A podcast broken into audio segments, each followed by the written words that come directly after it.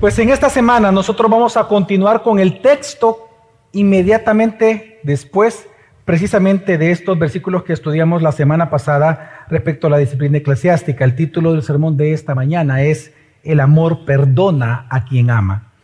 Y es que nos encontramos, hermanos, en una serie sobre cómo practicar el amor entre creyentes, entre hermanos, ese amor ágape que Dios ha depositado en nosotros en Cristo. Y esto es importante porque si nosotros recordamos, hermanos, amar, diferente a lo que el ser humano pueda pensar, amar en la Biblia no solamente es mostrar cariño a una persona en la manera en que nosotros quisiéramos mostrárselas, sino que amar en la Biblia implica que uno va a hacerlo en la manera que Dios lo manda. Cuando nosotros vemos el decálogo, cuando nosotros vemos incluso la ley de Moisés, la ley que Dios entregó al pueblo del Antiguo Testamento, encontramos que Jesús resumió toda la ley en dos mandamientos. Y los dos tienen que ver con el amor. Amar a Dios por sobre todas las cosas y al prójimo como a ti mismo. La razón de eso es que cuando usted ve los mandamientos de aquello que el ser humano tiene que hacer ante Dios, es porque Dios en estos mandamientos, Él determina y Él enseña cómo Él quiere ser adorado, o en otras palabras, cómo Él quiere ser amado por su creación. Luego, los mandamientos que Él da de convivencia o de comunión entre su pueblo es para cómo ellos deben de amarse entre ellos.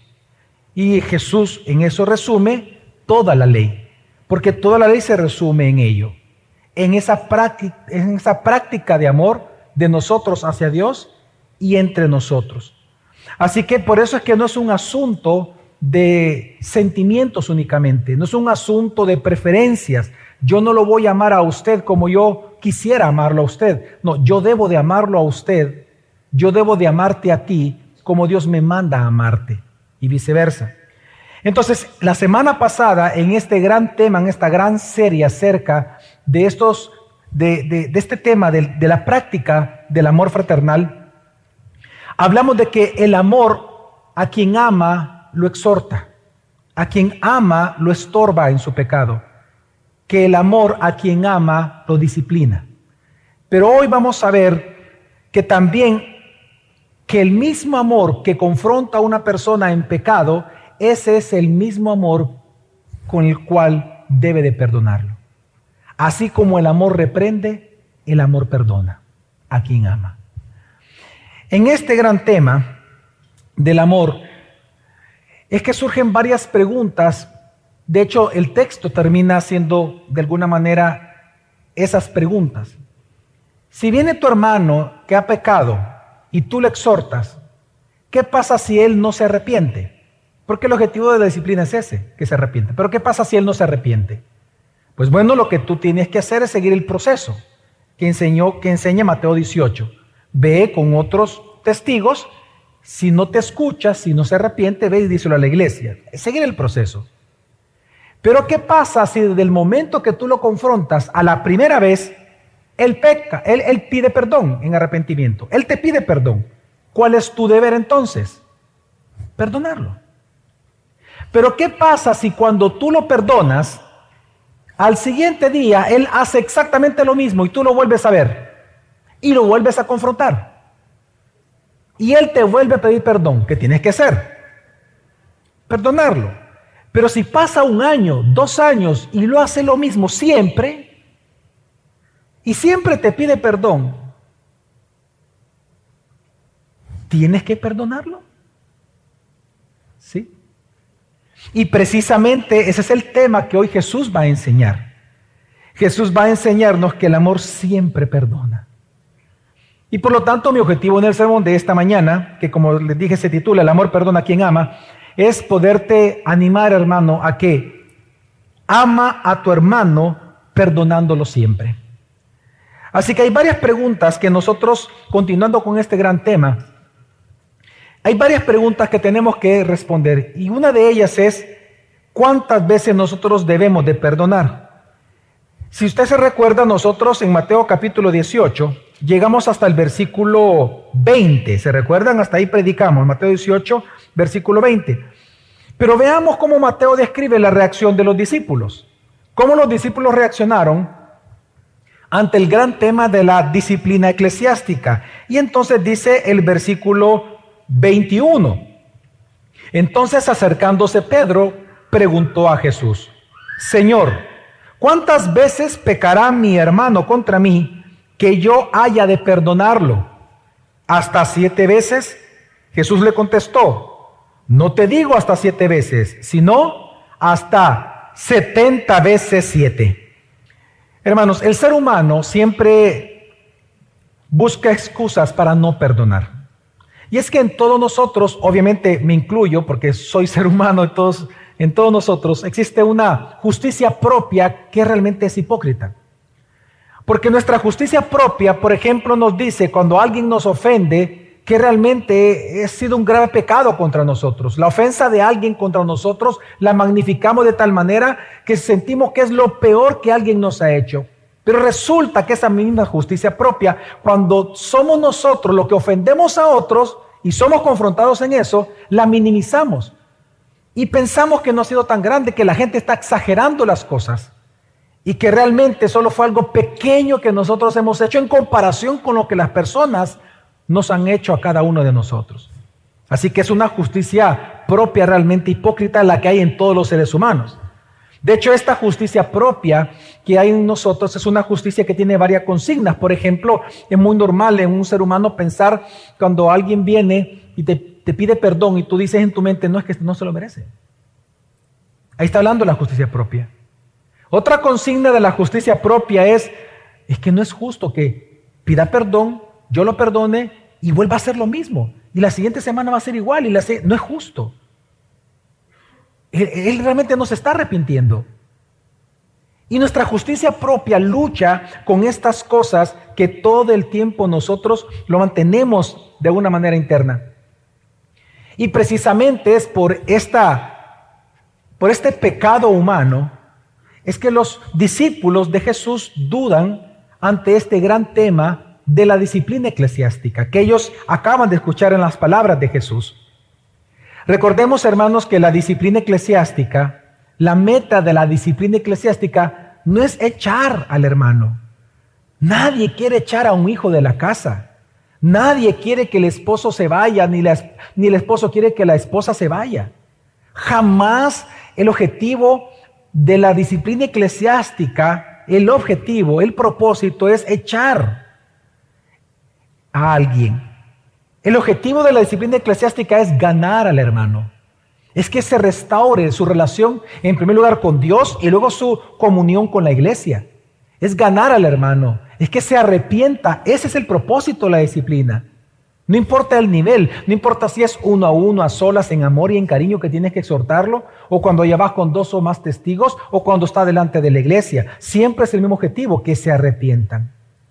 Sin embargo, el pecado, el pecado que hay en el ser humano, de alguna manera nos hace percibir o pensar de que no es justo de que la persona pida perdón, vuelva a hacer lo mismo y vuelva a pedir perdón. No es justo en la justicia propia. Pero cuando nosotros analizamos las palabras de Jesús, resulta que para Jesús lo que nos está enseñando es que es todo lo contrario. Que ante los ojos de Dios y para Dios, si es justo que tú perdones siempre a tu hermano. Siempre. No importa si él vuelve a cometer lo mismo exactamente con el que te ofendió. Si vuelve a pedir perdón, hay que volverlo a perdonar. Para Dios es justo eso. Y por eso es que la pregunta, realmente la pregunta es muy clara. La pregunta de Pedro.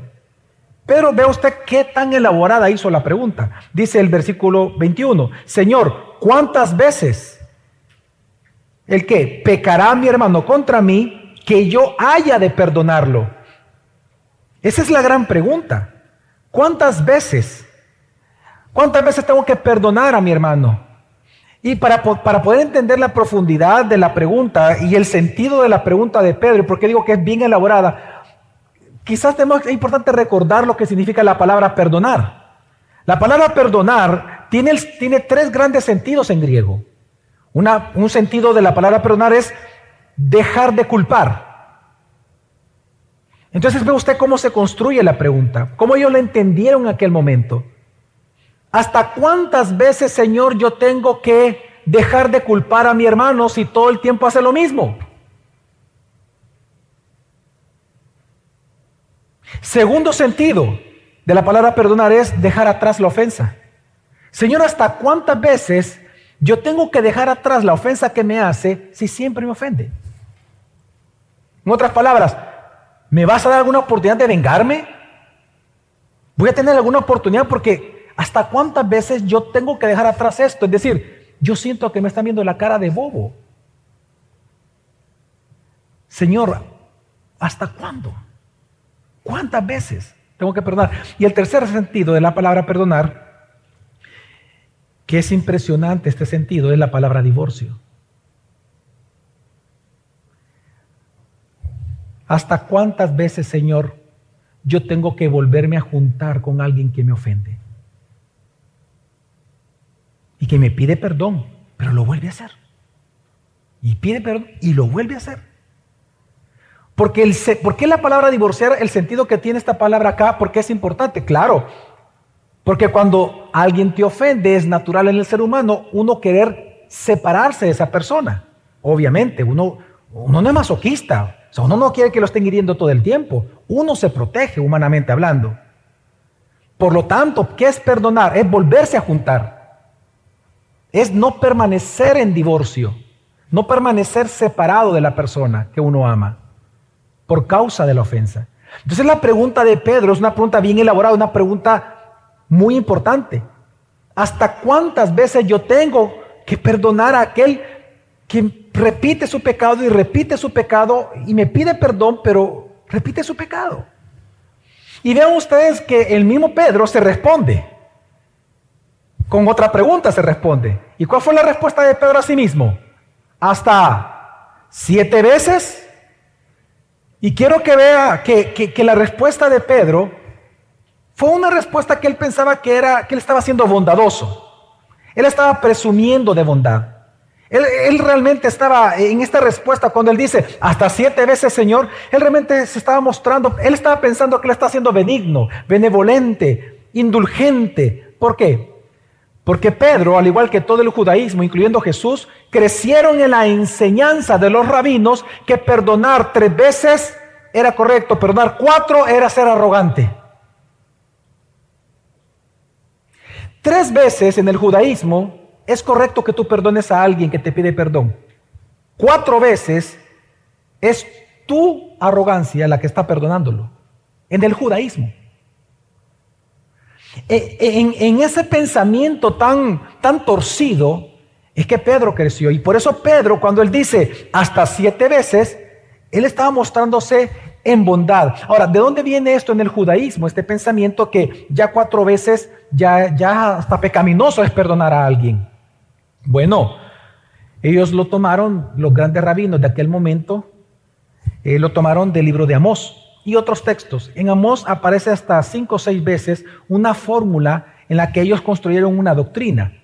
Esta fórmula la voy a leer, está en Amós 1.3, aparece más veces, pero es la misma y dice, dice la palabra, así dice el Señor, está en pantalla, así dice el Señor, por tres transgresiones en Damasco y por cuatro, no revocaré su castigo, porque trillaron a Galad con trillos de hierro.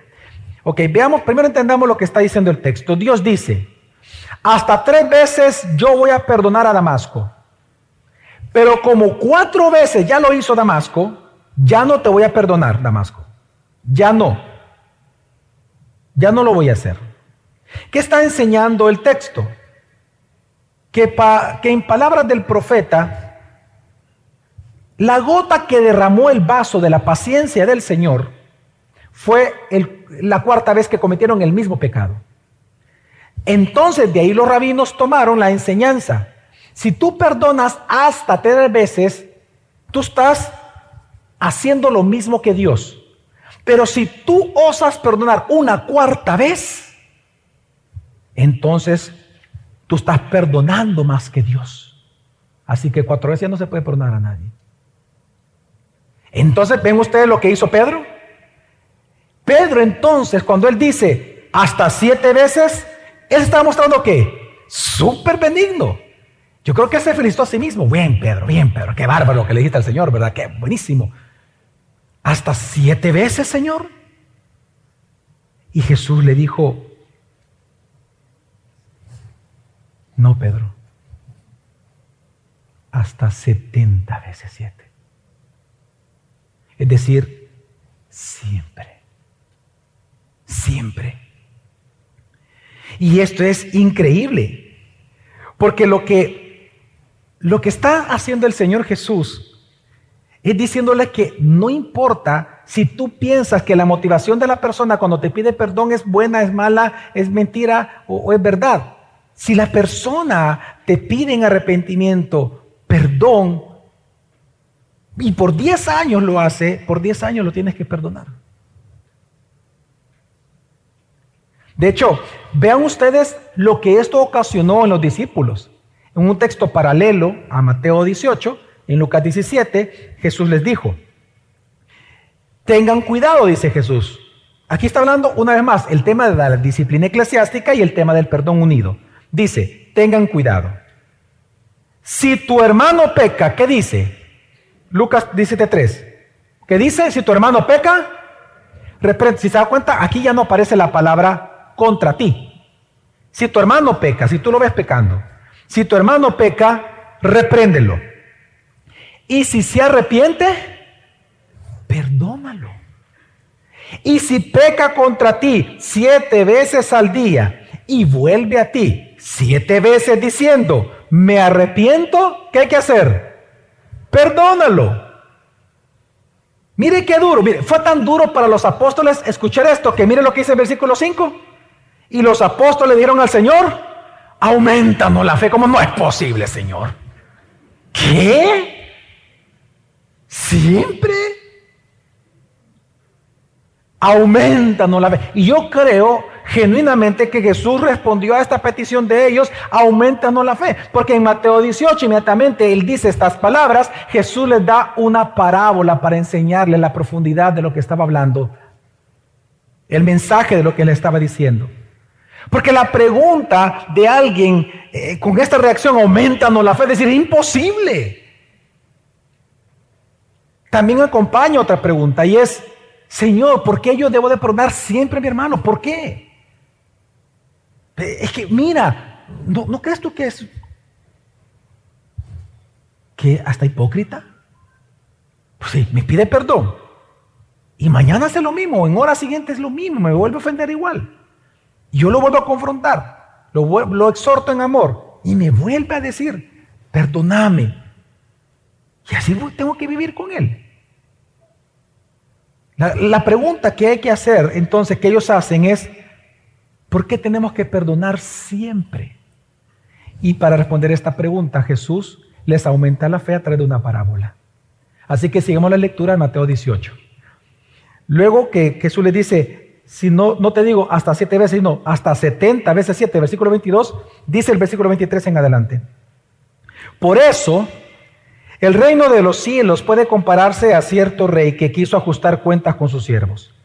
Al comenzar a ajustarlas, le fue presentado uno que le debía diez mil talentos, es decir, 216 toneladas de plata. Pero no teniendo él con qué pagar, su señor ordenó que lo vendieran, junto con su mujer e hijos y todo cuanto poseía, y así pagara la deuda. Entonces el siervo cayó postrado ante él, diciendo, tenga paciencia conmigo y todo se lo pagaré. Y el señor de aquel siervo tuvo compasión, lo soltó y le perdonó la deuda. Este texto, esta parábola es espectacular, hermanos. Personalmente es una de las que más me gusta, más me enseña personalmente. Porque primero, ve usted cómo Jesús ocupa esta, fórmula tan conocida por nosotros cuando dice, el reino de los cielos puede compararse a. Esa frase de por sí ya nos tiene que llamar la atención, porque lo que nos va a enseñar Jesús es cómo funciona su reino.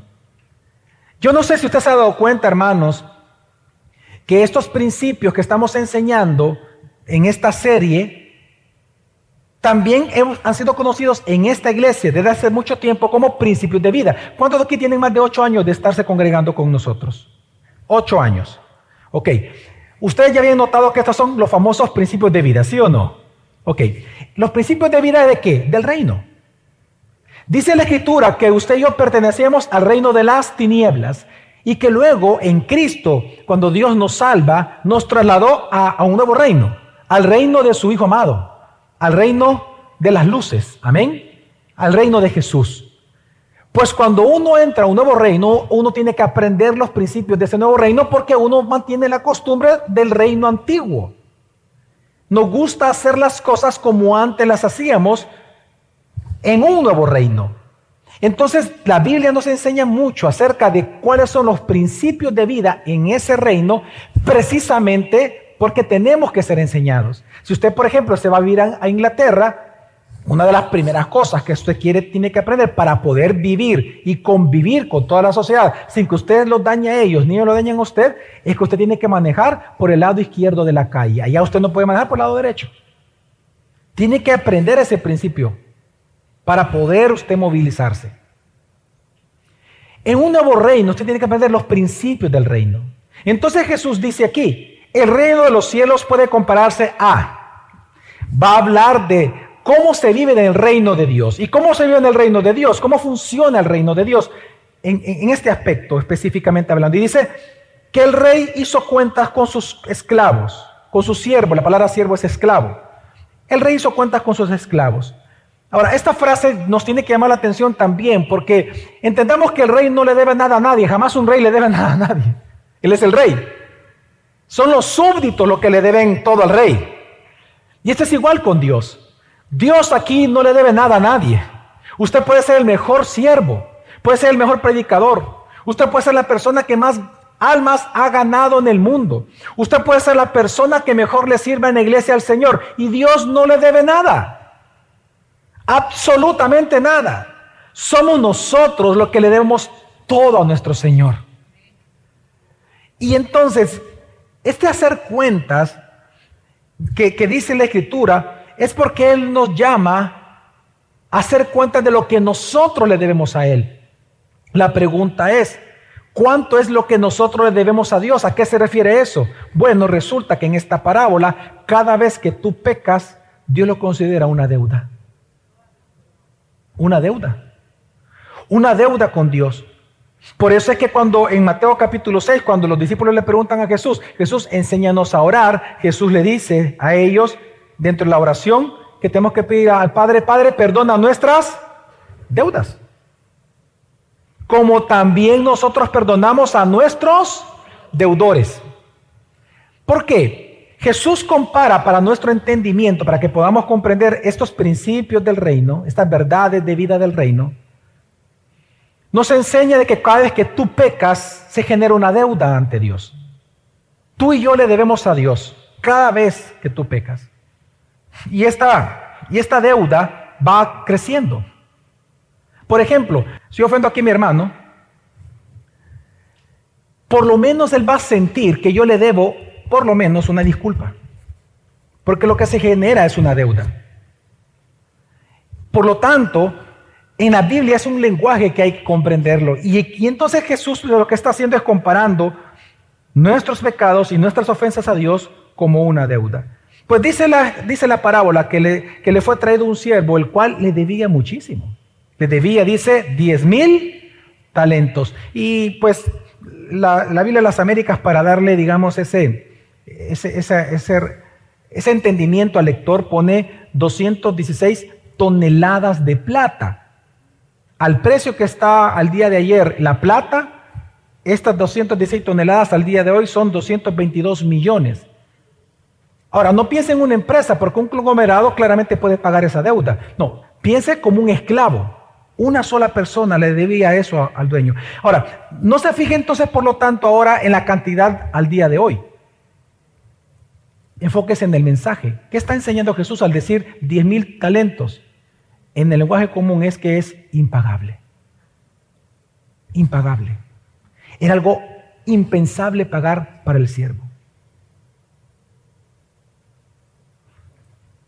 Hermano, ¿A cuánto asciende tu deuda al Señor?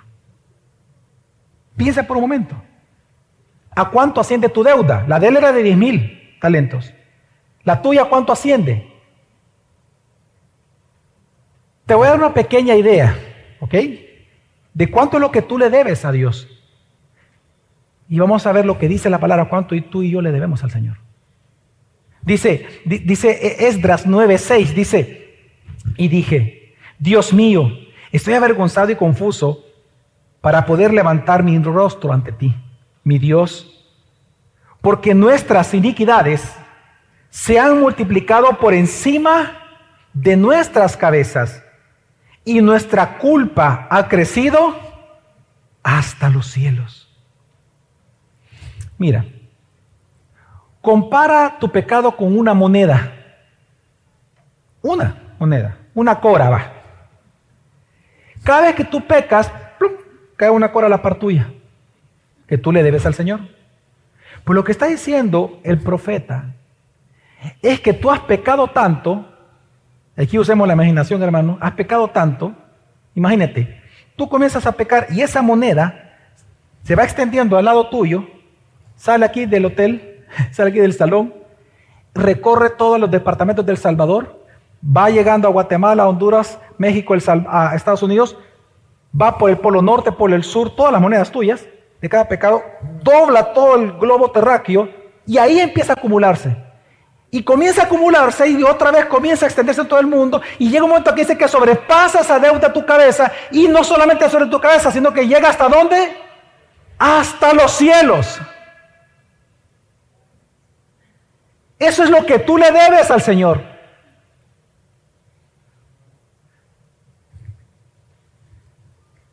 Y dice, y dice el profeta, estoy avergonzado, estoy confuso, estoy confuso de levantar mi cabeza, mi rostro a ti, porque yo, yo he pecado contra ti, Señor. Ahora, en la parábola, ¿qué hizo el rey ante una deuda impagable de un esclavo? Bueno, al ver que no le podía pagar, ordenó la disciplina eclesiástica sobre él. ¿Se da cuenta usted? Disciplina. Véndanlo a él, a su esposa y a sus hijos hasta que me pague la deuda. Y en es, yo no sé, yo no sé qué es lo que usted hubiera hecho. De repente que venga el rey y le diga, vendan a la hija y al hijo de él y a todos. Este siervo lo que hizo fue postrarse en una posición de adoración y comenzó a rogarle, a, su rey y le dijo, Señor, te pido paciencia. Si usted lee bien, él no le pidió perdón. Él le dijo, te pido paciencia. Te pido paciencia porque yo te voy a pagar, pero te pido paciencia. Y, esto, y esto es interesante porque la palabra paciencia significa aplazar la ira, no quitarla. Aplazarla es detenerla por un tiempo. Lo que realmente el siervo le estaba pidiendo en la parábola al rey es, Señor, no me trates como yo merezco. Yo sé que merezco que me trates así. Yo sé que merezco, según la ley tuya, que mis hijos sean vendidos y mi esposa y que yo sea vendido. Yo lo sé, pero no lo hagas. No aún. Dame tiempo. Por favor, te lo pido, ten paciencia. Aplaza tu ira. No me trates conforme a tu ira, por favor. Yo un día te lo voy a pagar. Pero no, no hoy, no hoy, por favor.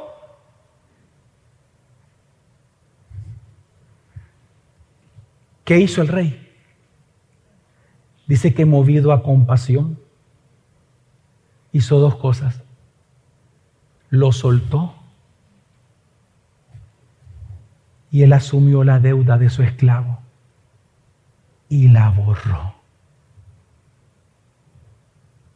Lo perdonó. Y es impactante porque Él no le dijo eso.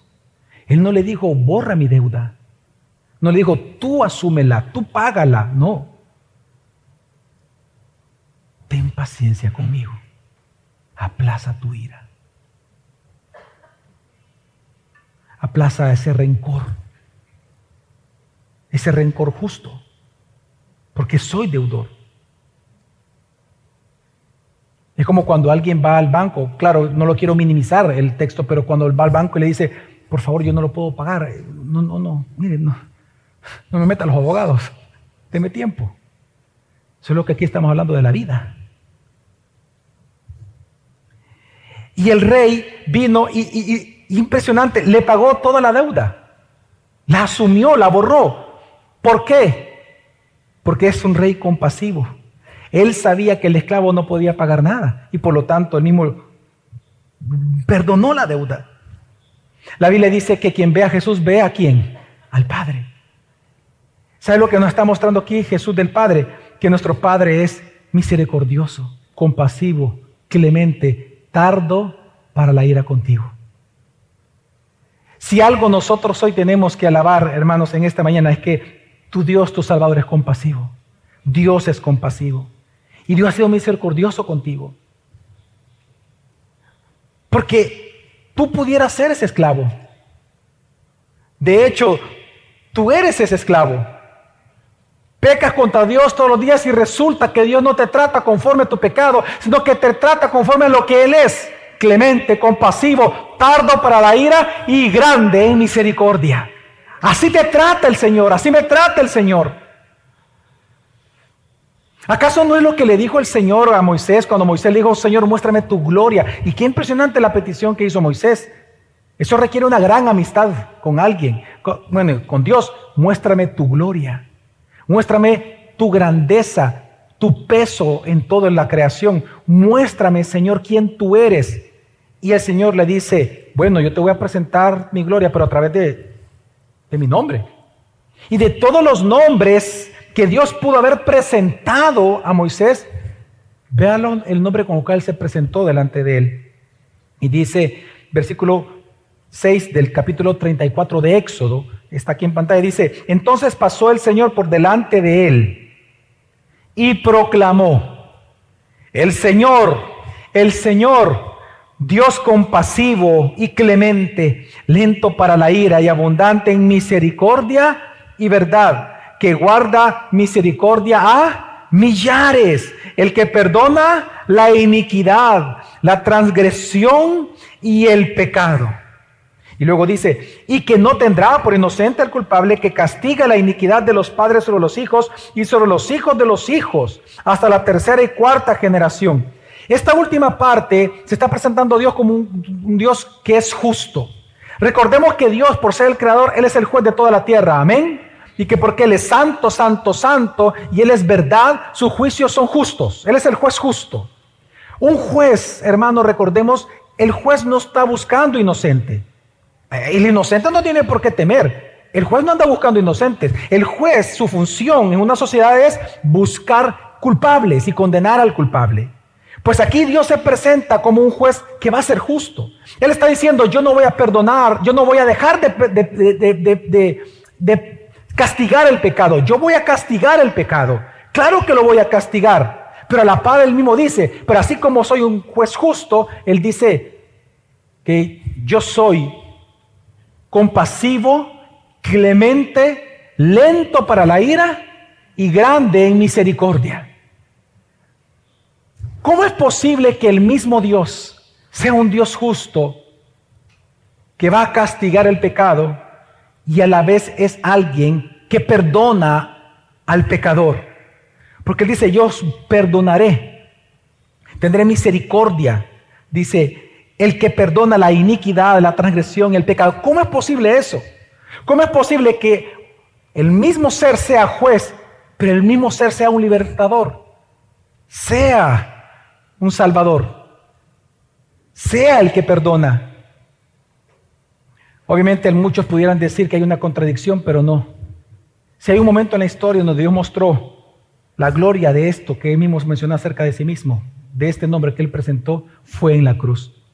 Es en la cruz de Calvario donde nosotros vemos que Dios efectivamente castigó el pecado, tus pecados y mis pecados. Esos pecados que cubren toda la tierra hasta los cielos, Dios los pagó. Él asumió la deuda como en el esclavo. Él asume tu deuda en la persona del Hijo. Él mismo mata a su propio Hijo, dice la Escritura, en la cruz de Calvario. Y dice Isaías que a Dios le complació quebrantar a su propio Hijo por amor a ti y por amor a mí.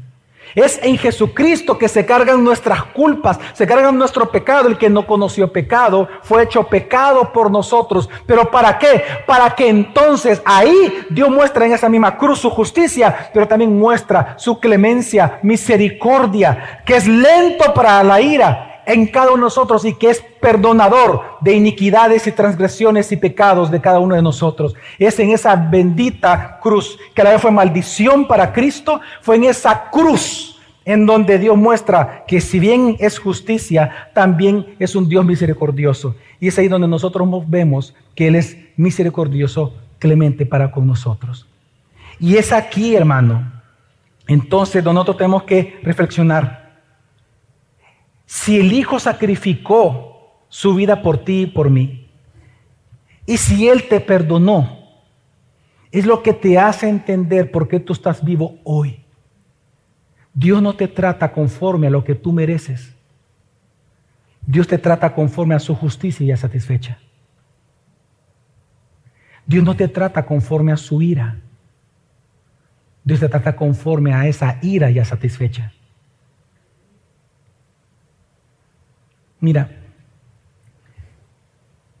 ¿ya te pusiste a pensar cuántos pecados tú cometes a diario delante del Señor? Y que mañana vas a volver a pedirle perdón por los mismos pecados y en un año vas a estar pidiéndole perdón exactamente por lo mismo.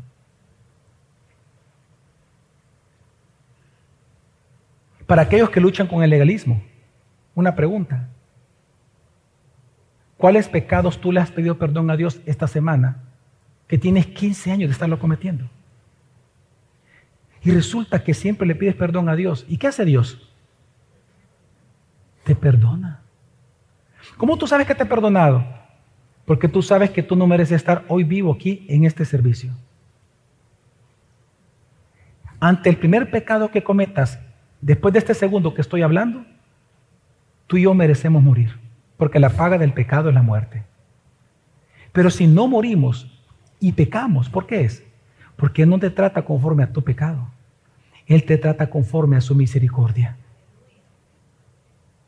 Dios no perdona al pecador porque merece ser perdonado. Dios, perdona al pecador porque es su naturaleza perdonar.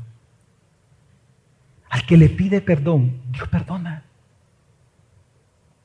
Porque es lento para la ira es grande en misericordia.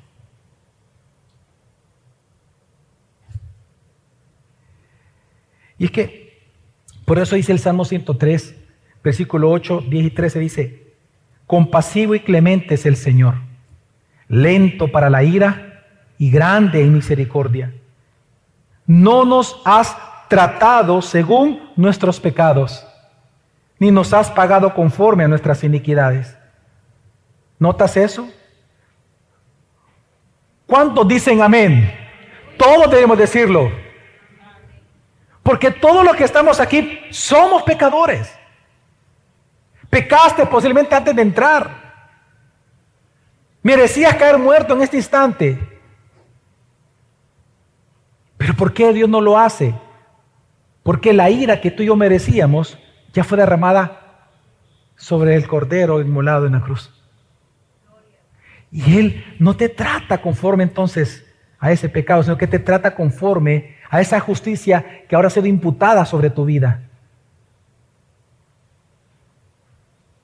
Y por eso dice el salmista, no nos has tratado según nuestros pecados, ni has pagado conforme a nuestras iniquidades. La pregunta es, ¿por qué? Versículo 12 sigue diciendo, como está de lejos el oriente del occidente, así alejó de nosotros nuestras transgresiones. Como un padre se compadece de sus hijos, así se compadece el Señor de los que le temen.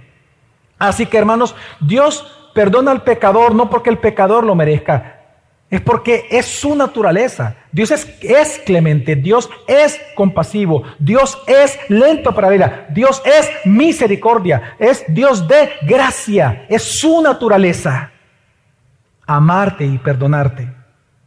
Tal vez tú fuiste un golpeador de tu casa.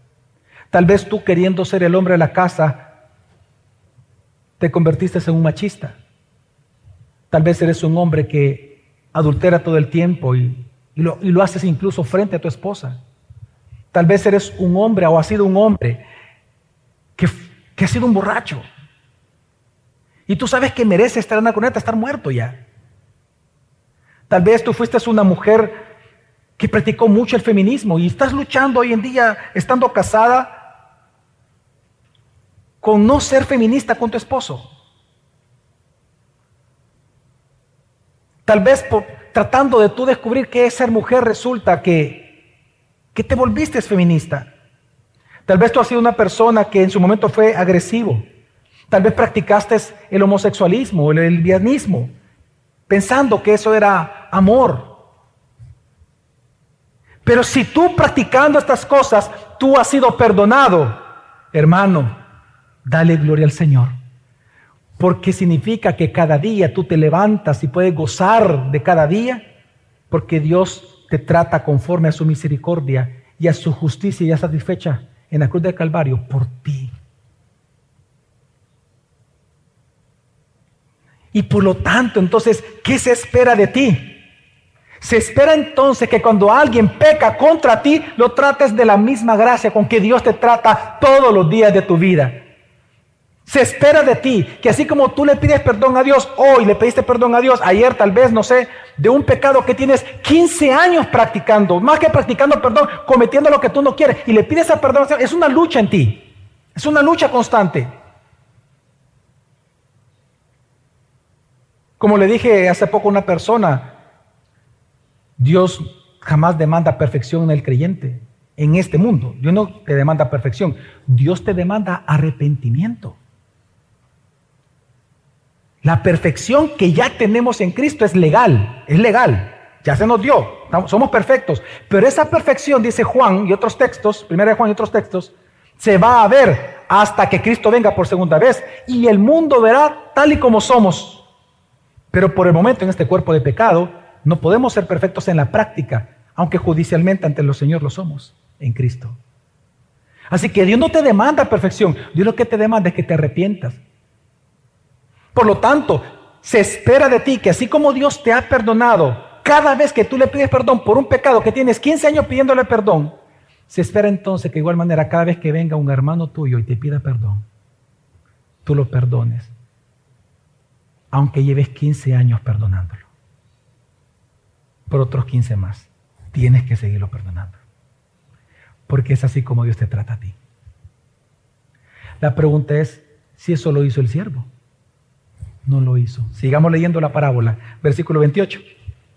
Pero al salir aquel siervo, encontró a uno de sus consiervos que le debía 100 denarios. Ve usted la, la comparación que está haciendo Jesús.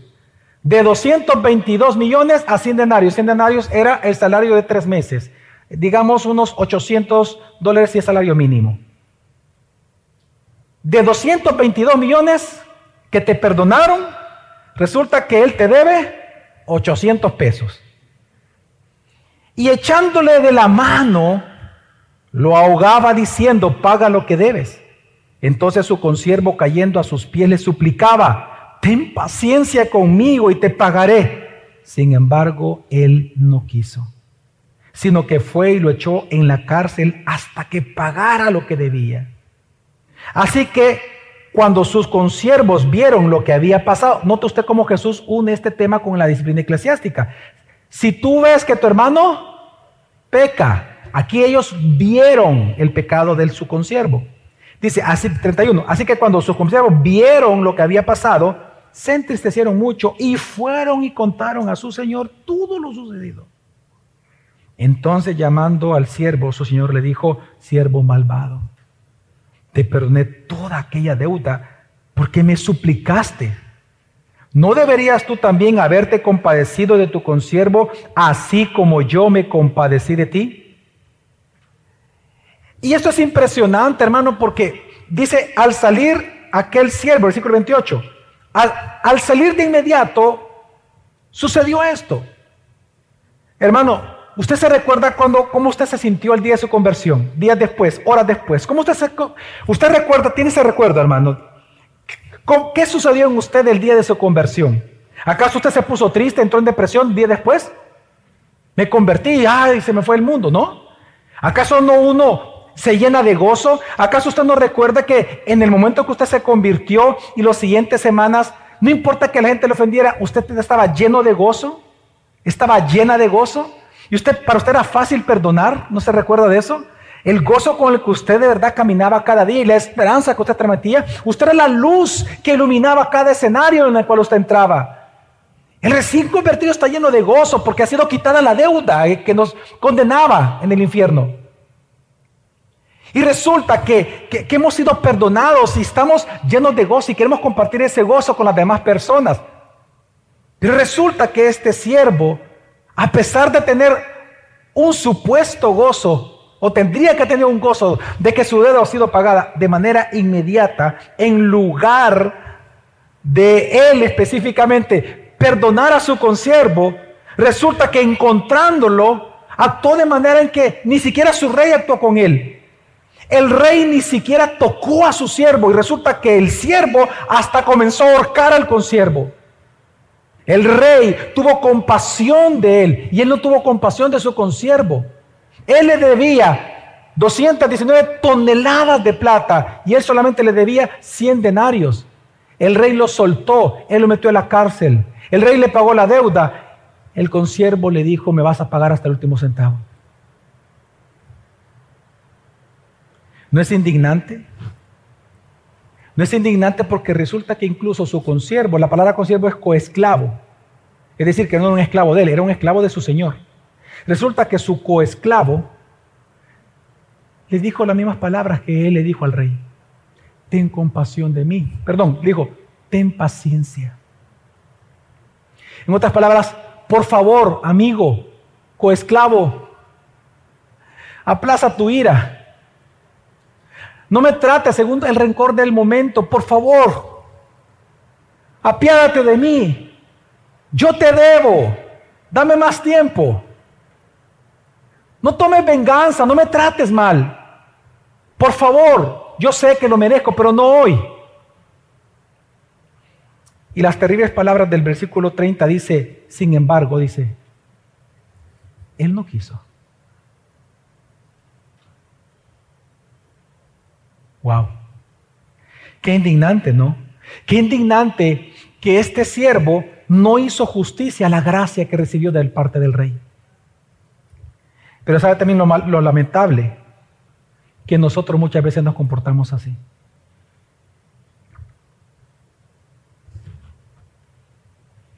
Resulta que Jesús te perdona todos los días por pecados que incluso tú repites pidiéndole perdón cada cierto tiempo y Él te perdona.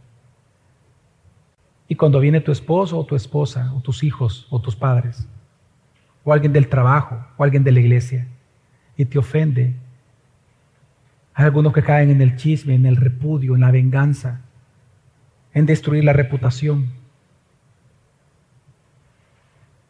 no haciéndole justicia a la gracia y a la misericordia que tú puedas recibir del Señor todos los días de tu vida.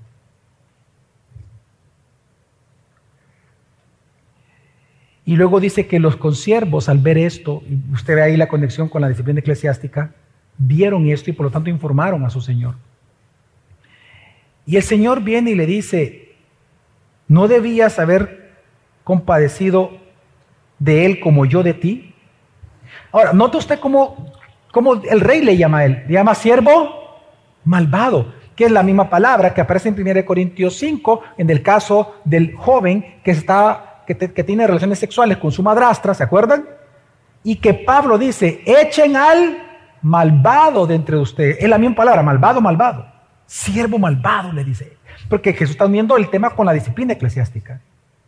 ¿No tendrías tú que haberte compadecido de tu hermano como yo me compadecí de ti? Y resulta entonces que le dice, ¿acaso tú no tendrías que haberle perdonado la deuda como yo te la perdoné a ti? ¿Acaso no tendrías que haber aplazado tu ira y tu deseo de venganza como yo lo hice contigo? ¿Acaso no tendrías que haber apartado tu rencor? Haberte, en vez de divorciado más, acercarte más como yo lo hice contigo? ¿Qué hizo el rey entonces? Versículo 34.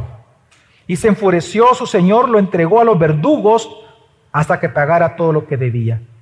Dios se lo tomó personal una vez más Porque al final, hermano, lo que tú hagas a tu hermano, recuerda que él no es tu siervo, él es siervo del Señor. Todos tenemos un mismo amo, amén. Todos somos esclavos de Cristo, amén. Así que Dios se lo toma personal. Cuando tú haces daño a un hermano, Dios se lo toma personal. Porque es un esclavo, un siervo de él, no tuyo. Y dice la Biblia que lo manda a los verdugos. La palabra verdugos, literalmente en griego lo que significa es eh, eh, los que encarcelan, ¿verdad? El, el, carcelero, el torturador. Pero lo interesante, hermano, de esta palabra verdugo es que la raíz griega que se ocupa en otra cantidad de palabras importantes en la Biblia, esta raíz griega de esta palabra es la misma raíz para la palabra que significa lucha, dolor, enfermedades, agonías, maltrato y golpes. Es decir, disciplina severa. Es como que si dijera Dios, échenlo a las enfermedades, échenlo a que sufra, échenlo a que, a que duela hasta que tenga agonía, ¿no? Hasta que pague toda la deuda. Es decir, ¿y cuál es la deuda? Hasta que perdone a su hermano. Por eso la pregunta que hay que hacernos a este momento de la parábola es, ¿Qué sucede si tú y yo decidimos no perdonar al que te pida perdón? Bueno, dejemos que Jesús responda, no podemos responder por Dios. Dice el versículo 35, así también mi Padre Celestial hará con ustedes si no perdonan de corazón cada uno a su hermano. Y esto, hermano, esta advertencia tiene un tono que concuerda con el inicio del capítulo 18. Porque recordemos cómo inició el capítulo 18. En el capítulo 18 los discípulos le preguntaron a Jesús quién es el mayor en el reino de los cielos. Pero la respuesta de Jesús no fue ante esa pregunta. La respuesta de Jesús es, recordemos es, si se convierten y se hacen como uno de estos pequeños, entrarán en el reino de los cielos. La respuesta de Jesús es, ¿quién entra al reino de los cielos? ¿Quién pertenece al reino? Y número dos, cuáles son las evidencias de que tú has nacido de nuevo. Entonces, obviamente lo que Jesús está diciendo es que la manera de entrar es la conversión, el nuevo nacimiento, la manera de entrar en el reino. Y la evidencia de que tú has nacido de nuevo, una entre tantas, es la humildad, la humildad como un niño. Así que, si tú eres un hijo de Dios, hermano, y como tú eres un hijo de Dios que realmente Tú recibes la gracia de Dios todos los días. Se espera entonces de ti dos cosas. Que cuando seas exhortado en humildad, tú pidas perdón. Cuando tú seas exhortado en humildad, tú le pidas perdón al que te exhorta. Pero también se espera que cuando tú exhortes a alguien y ese alguien te pide perdón, tú lo perdones siempre. Porque tanto se requiere humildad para confrontar a alguien o para ser confrontado y pedir perdón, como para perdonar a alguien. Se requiere humildad. Y esta es la actitud del Hijo de Dios, del Hijo del Reino, que obviamente disciplina o exhorta al que peca, pero también al que pide perdón y arrepentimiento lo perdona. Y por eso, hermano, el contexto de este, de este capítulo 18 es bien importante, porque nosotros, la parábola termina obviamente en el versículo, en el versículo 35, toda la enseñanza. Pero si usted se da cuenta, el contexto posterior es bien importante. Ya se dio cuenta usted cómo comienza el versículo, el capítulo 19, ¿con qué tema? Con el tema del divorcio, con el mandamiento de Jesús que no se tiene que divorciar nadie. ¿Por qué? Porque lo que Dios ha unido, que no lo separe, el hombre dice en el capítulo 19. ¿Por qué es importante este contexto? Porque también lo que está enseñando Jesús es que lo que Dios ha unido no debe ser separado por los seres humanos. Pues Dios, hermano y hermana que estás en esta mañana acá, Dios nos ha colocado dentro de su iglesia. Dios te ha unido con otro miembro del cuerpo. Dios te ha unido a un solo cuerpo. Somos miembros unos de otros. Así que lo que Dios ha unido, que no lo separe el hombre. Y si te das cuenta, si unimos este contexto con el contexto inmediato anterior, hay dos cosas que en estos dos domingos hemos aprendido que Dios no quiere. Así como Dios no quiere que ningún pequeñito se pierda, Tampoco Dios quiere que los pequeñitos vivan desunidos o se separen por rencores. Dios no quiere. Dios no quiere que el pequeñito se pierda como lo que él ha unido lo separe el hombre. Dios no quiere. La disciplina eclesiástica es el instrumento santo de Dios para que el pequeñito no se pierda, para que los cristianos no se pierdan. Pero el perdón es el instrumento santo de Dios para que los hermanos no se separen por rencores. Así que hermano, el amor, así como exhorta al que peca, perdona al que se arrepiente. Y es la exhortación que está haciendo Dios acá. Porque Él dice, así hará mi Padre Celestial con aquel que con vosotros, si no perdonan de corazón cada uno, su hermano. Es decir, Jesús mismo está diciendo que cabe la posibilidad de que si tú no perdonas a quienes pecan contra ti, a quien te ofende, aún pidiéndote perdón, si tú no lo perdonas, pues dice que puede ser sometido a una especie de lucha, a una especie de enfermedad, de opresión, de agonía, de dolor en tu vida, a manera de disciplina de parte de Dios. ¿Y hasta cuándo va a terminar esa disciplina de Dios en tu vida? Hasta que tú perdones de verdad a tu hermano. No estoy diciendo que así va a ser todas las veces. Jesús no dice que va a ser todas las veces. Lo único que dice es, así hará mi Padre.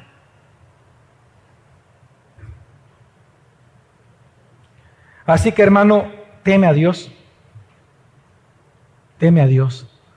¿Sabes cómo Ustedes se recuerdan cómo terminó la oración del Padre Nuestro. Cuando dice, eh, eh, la gloria y honor sean dados a ti, al final de la oración, tuyo es el reino, el poder y la gloria, ¿se acuerdan?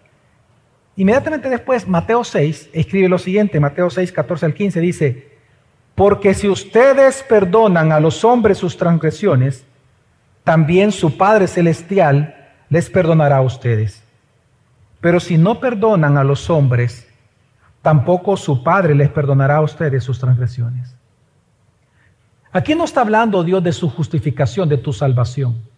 Dios no, está enseñando en este texto que tu salvación es por obras, por la obra llamada el perdón que, yo, que tú puedas dar a alguien, no. Porque alguien puede interpretar erróneamente este texto así. Ah, aquí está diciendo Dios que yo me voy a salvar hasta que yo perdone a la gente. No, no, eso no está diciendo Jesús. Tu justificación no está en juego. Lo que está en juego es si vas a ser disciplinado o no por Dios. Es un tema de honrar la justicia imputada sobre ti. Y por lo tanto, ¿cómo hay que perdonar? Jesús dijo, de todo corazón. Es decir, con la misma gracia y misericordia con que Dios te ha perdonado a ti, hermano, perdona a los demás. Así que hoy, en este momento, ya estamos preparados para responder una pregunta que no he respondido. ¿Qué es el perdón? Entonces, el perdón, hermanos, es esa acción y esa virtud en los creyentes de cuando alguien viene y te pide perdón, es la actitud que tú tomas de no cobrar la deuda, de no vengarte, de no volver a hacer a esa persona a un lado de tu vida, de no guardarle rencor, de no mantenerte divorciado o distanciado de esa persona. Es la acción de nunca más volver a culparlo a esa persona de esa transgresión, nunca más en el futuro. Es que si algo nosotros cometemos, las personas, es que resulta que tal vez yo, yo digo en mi mente, he perdonado a la persona, pero ¿cuántas veces sucede en, por ejemplo, en las relaciones matrimoniales, en donde en una discusión resulta que la esposa o el esposo saca el pecado del cónyuge de hace 5 o 10 años atrás y lo vuelve a sacar en ese momento para tratar de ganar la discusión. Perdonar es nunca más. ¿O acaso Dios te trata así, hermano? ¿Acaso cuando tú estás hablando con el Señor y pidiéndole perdón, acaso Dios te dice, no hombre Javier, vos sí que sos bruto? Siempre el mismo Javier, siempre. Igual que antes. Qué hipócrita. Y tú igual siempre. No vengas con la misma cosa siempre. Otra vez por lo mismo. Si hace dos horas me pediste perdón por eso. Y otra vez. Pues no, no te perdono. ¿Acaso Dios no trata así a nosotros, hermanos?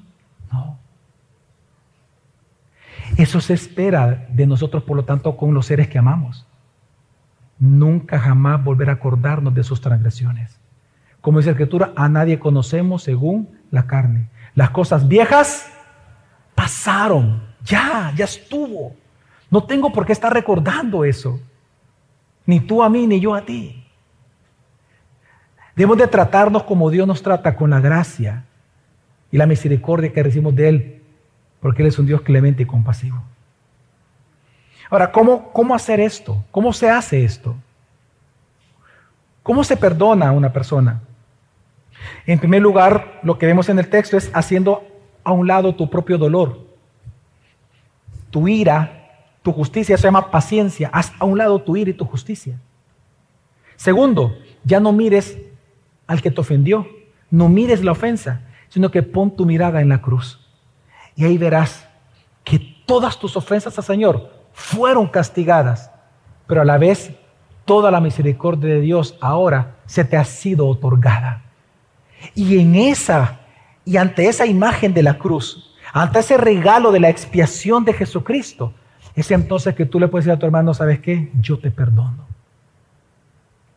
Aunque incluso tú sospecharas que su perdón no es genuino y que, porque es el pensamiento de nuestra justicia propia pecaminosa, ¿no? Es que no es genuino su perdón, es que no lo está haciendo de corazón. Pero es que ese no es el punto. Dios no te está diciendo, si tu hermano viene y se arrepiente eh, eh, eh, y tú sospechas, no lo perdonas. No, no, no. Si Él te pide perdón, perdónalo. Tú no eres capaz de conocer el corazón de nadie porque tú no eres el Espíritu Santo. Solo el Espíritu Santo conoce nuestros corazones. Así que tú lo que tienes que hacer es descansar en la cruz, descansar en la palabra de Dios, descansar en el mandato del Señor. Ahora, hay una pregunta importante que creo que va a surgir en los discipulados y aquí mismo en la iglesia. ¿Qué pasa, pastor, cuando alguien, yo lo amo, pero no me pide perdón y me ofende? ¿Cuál debe ser mi actitud? Hay la actitud de paciencia. Porque en tu corazón tal vez sí hay disposición de perdonar, pero el perdón efectivo, o sea, no se hace efectivo o no se hace objetivo, sino hasta que la persona se arrepienta. Antes no se puede aplicar el perdón sin arrepentimiento. Aunque en tu corazón tú no vas a tomar venganza. Lucas 17.3 dice, tengan cuidado, si tu hermano peca, repréndelo. Y si se arrepiente, es la condicionante. Y si se arrepiente, perdónalo. ¿Qué pasa si no se arrepiente? No tomes venganza. Ten paciencia. Haz tu lado tu ira, tu venganza, tu deseo de vengarte. Y trátalo como Él no se merece. Eso significa misericordia. La palabra misericordia en español significa tener concordia con el miserable. Trátalo con misericordia. Entonces, ¿cuál es el llamado que Dios nos está haciendo en esta mañana, hermanos? En primer lugar, perdona a tu hermano arrepentido. Fíjate cómo Jesús dice este mismo pasaje en Lucas 17:4. Él dice, y si peca contra ti siete veces al día y vuelve a ti siete veces diciendo, me arrepiento, ¿cuál es el mandato? Perdónalo. Así que, ¿cuál es el primer llamamiento que Dios nos hace, a nuestra iglesia esta mañana? Si hay alguien, piensa por un momento, hermano, si hay alguien que te ha pedido perdón en los últimos meses, semanas o días, te pidió perdón, pero tú no lo has querido perdonar, hoy es el día para que lo hagas. Llámalo, búscalo y perdónalo. Honra la gracia con la que Dios te trata a ti todos los días. En segundo lugar, si tú eres quien ha ofendido a otros, si tú eres la persona que ha afectado la reputación de otro, sea que éste se haya enterado o no, si tú eres el ofensor, ve y pide perdón. Arréglate con tu hermano. Amén. Y en tercer lugar, lo más importante, porque es la base de todo. Cada día mira la cruz y agradeces a Dios por ese infinito amor que Él te ha mostrado entregando a su Hijo a morir por ti. Hoy estás vivo por ese perdón de Dios y por ese amor de Dios. Tú sabes que tú merecías morir. Y tú mereces morir todos los días como yo lo merezco por nuestros pecados diarios. Pero Dios no nos trata según nuestras iniquidades, sino que nos trata según su misericordia, porque Dios es clemente, compasivo, lento para la ira y grande en misericordia. Las cosas viejas ya pasaron. Fuiste borracho, fuiste mujeriego, fuiste feminista, fuiste chismoso, practicaste homosexualismo, lesbianismo. En Cristo todas las cosas ya pasaron. Tú has sido hecho nuevo. Dale la gracia a Dios por ello todos los días de tu vida, porque Él te ama, hermano. Vamos a orar.